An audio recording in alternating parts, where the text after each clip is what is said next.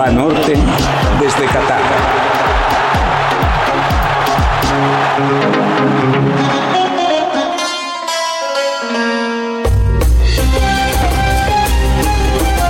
Que Croacia está por jugar otra vez una semifinal de Copa del Mundo es una anomalía.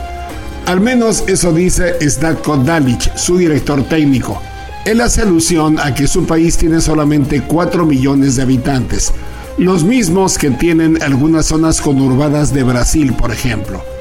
Al mismo tiempo, en la conferencia de prensa previa al partido, lanza algo que se parece a una descripción Nadie debe subestimar a Croacia, empezando por ellos mismos, porque jamás se dan por vencidos. Y no es efecto del trabajo de un grupo de psicólogos, es algo que existe en la sangre que les corre por las venas.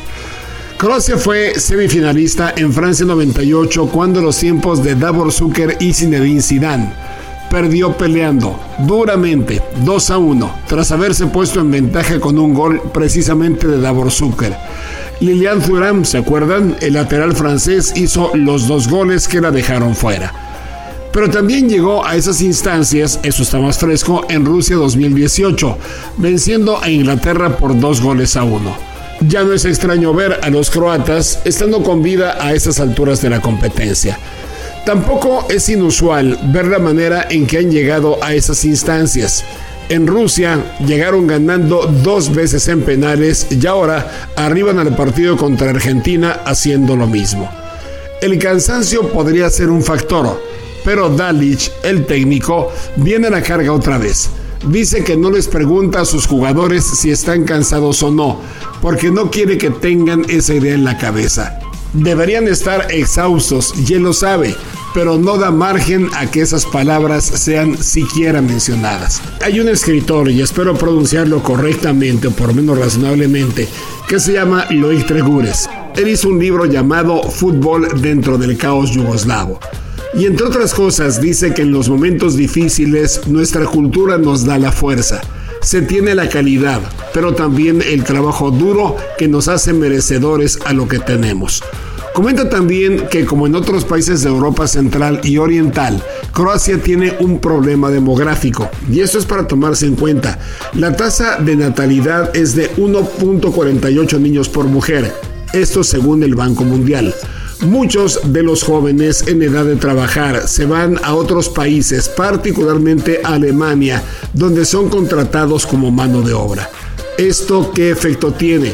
pues que la Federación de Fútbol tiene que hacer un gran trabajo para detectar a los jóvenes que viven en el extranjero y se dedican a la práctica del fútbol desde muy jóvenes y algunos de ellos podrían ser algún día material de selección nacional.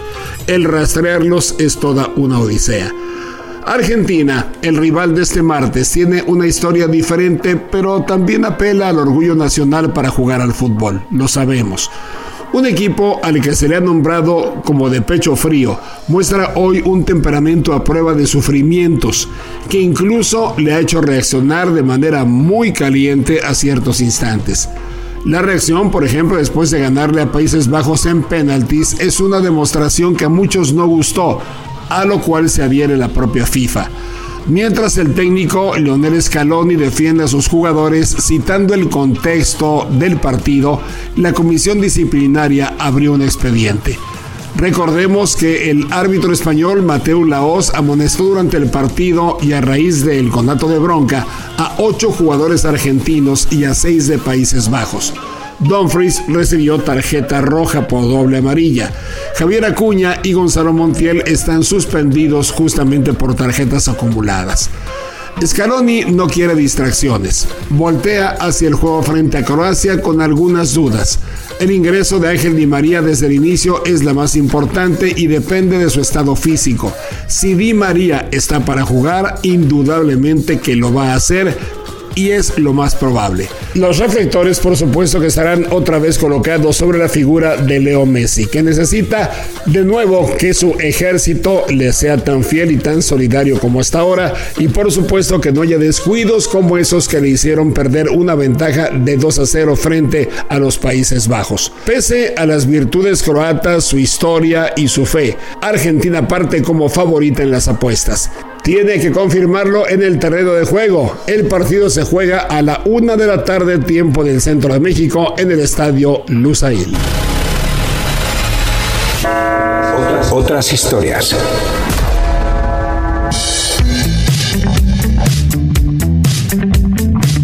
El deporte, además de una práctica sana, evidentemente el deporte organizado y sobre todo estos grandes eventos son mucho más que entretenimiento. Son toda una serie de fenómenos sociales y fenómenos de identidad identidad nacional en el caso de Olimpiadas o Copas del Mundo, pero pensemos en actividades deportivas, en ligas de cualquier deporte, generan identidad, orgullo, representación a ciudades, a países enteros. Eh, la sola presencia de un equipo de alguna ciudad en alguna copa importante genera ese orgullo, esa identidad, esa unión necesaria en las sociedades o desde la presencia de algún deportista en alguna liga importante también de cualquier deporte genera identidad, el triunfo de un atleta en una olimpiada genera orgullo nacional y entonces toda esta eh, la atracción que generan estos eventos son una oportunidad para mandar otro tipo de mensajes a las sociedades que están eh, sumamente focalizadas y atentas de lo que ocurre en estos grandes eventos. Los derechos humanos evidentemente son un tema que suele surgir de manera recurrente en los eventos deportivos. Podemos recordar los gritos homofóbicos en los estadios que generan conciencia sobre una problemática social importante, las manifestaciones de racismo dentro de los estadios, las manifestaciones xenofóbicas y muchas otras.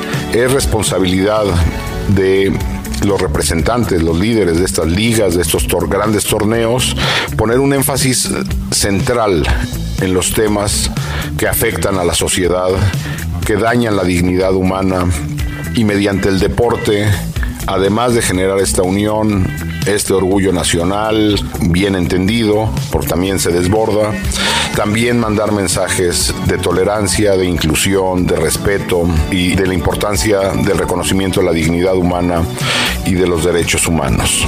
El deporte estrecha lazos y debe poner al centro a la dignidad humana. ¿Ya tienes en la mano tu tarjeta de crédito de Selección Nacional de Banorte? Te ofrece un montón de ventajas. Llévate, por ejemplo, la playera de la Selección Nacional utilizando tu tarjeta. Hay recompensas con artículos oficiales y experiencias inolvidables. Seis meses sin intereses en tus compras. Pídela ya, si es que no la tienes. Solicítala en tu sucursal, Banorte Móvil o banorte.com.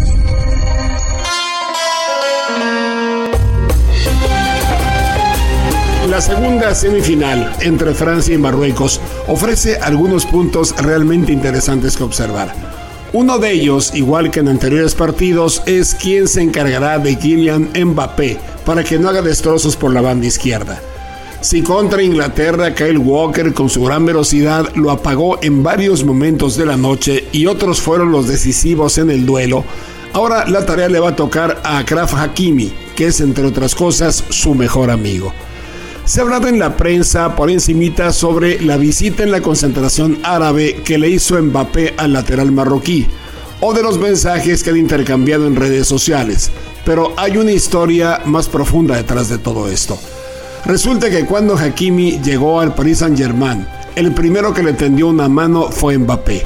Le dio la bienvenida, le ayudó a elegir casa, le llevó a conocer los restaurantes de moda y lo introdujo también a su círculo social. Los Di María, Messi, etcétera, son un círculo aparte, muy admirado, pero que no lograron tal conjunción con la nueva contratación del equipo. Se llevan solamente Mbappé y Hakimi un mes de edad. Ambos estuvieron en el Mundial de Rusia, por cierto, figurando entre los cinco futbolistas más jóvenes del certamen. Hakimi acompañó a Mbappé a una cita muy importante, a Madrid el 9 de mayo pasado, cuando Kylian estaba definiendo su posible pase al Real Madrid. Ambos publicaron fotos de ese viaje en sus redes sociales. Ahora van a hacer otra salida juntos, a la cancha del estadio Al Bayt de Alcor, el menos cercano al centro de Doha, para definir el equipo que avanzará a la gran final. Ambos se enfrentaron ya en la Champions del 2020 cuando Hakimi jugaba para el Dortmund fue en octavos de final, aunque no tuvieron ningún mano a mano. Hakimi jugó como mediocampista por derecha en línea de 5 y Mbappé fue colocado como único hombre en punta por Thomas Tuchel. El Borussia ganó dos goles contra uno. Para el partido de vuelta, Mbappé entró faltando menos de media hora y jugó más retrasado. Tampoco coincidieron en el campo. Sin embargo, en los entrenamientos sí que coinciden todos los días y más de una vez. El uno, Hakimi, marca al otro Mbappé. Hakimi, hijo de una empleada doméstica y de un padre que en alguna época vendió ropa en un puesto de la calle. Es un ejemplo de superación que puede dañarle el día a su gran amigo. El partido, por cierto, será pitado por la tripleta mexicana. César Arturo Ramos, que ha tenido una excelente actuación en esta Copa del Mundo, tendrá el silbato en un partido que promete ser durísimo. Alberto Morín y Miguel Ángel Hernández serán sus asistentes. Es su segunda Copa del Mundo. César Ramos, nacido en Culiacán, tiene una enorme experiencia. Entre otras cosas, pitó ya la final del Mundial de Clubes del 2017, participó como árbitro en la Copa Asiática y también dirigió tres partidos en Rusia 2018. En Qatar va a tener su cuarta actuación. Es verdad que César Arturo Ramos no tuvo en el último su mejor torneo de Liga MX, no pitó de hecho ninguna de las dos finales, ni la ida ni la de vuelta, como había sido su costumbre en los últimos años. Sin embargo, él se estaba preparando junto con su tripleta para esta Copa del Mundo y lo hizo perfectamente. En algún momento me lo encontré en el mercado de Sauwakif y me comentaba que los tenían verdaderamente concentrados, analizando partidos, estudiando y él tenía la esperanza de tener una tercera designación. Llegó ya la cuarta, lo cual es todo un logro para el arbitraje mexicano. Un arbitraje con el que nos peleamos casi todos los fines de semana por los errores que comete en el campo, pero que se transforma con sus grandes exponentes a nivel internacional cada vez que se juega una Copa del Mundo. De nueva cuenta, el arbitraje llega más lejos que nuestro equipo de fútbol y ese finalmente es un motivo de gran orgullo. Suerte para César Arturo Ramos y la tripleta mexicana compartida con Alberto Morín y Miguel Ángel Hernández. Desde Qatar.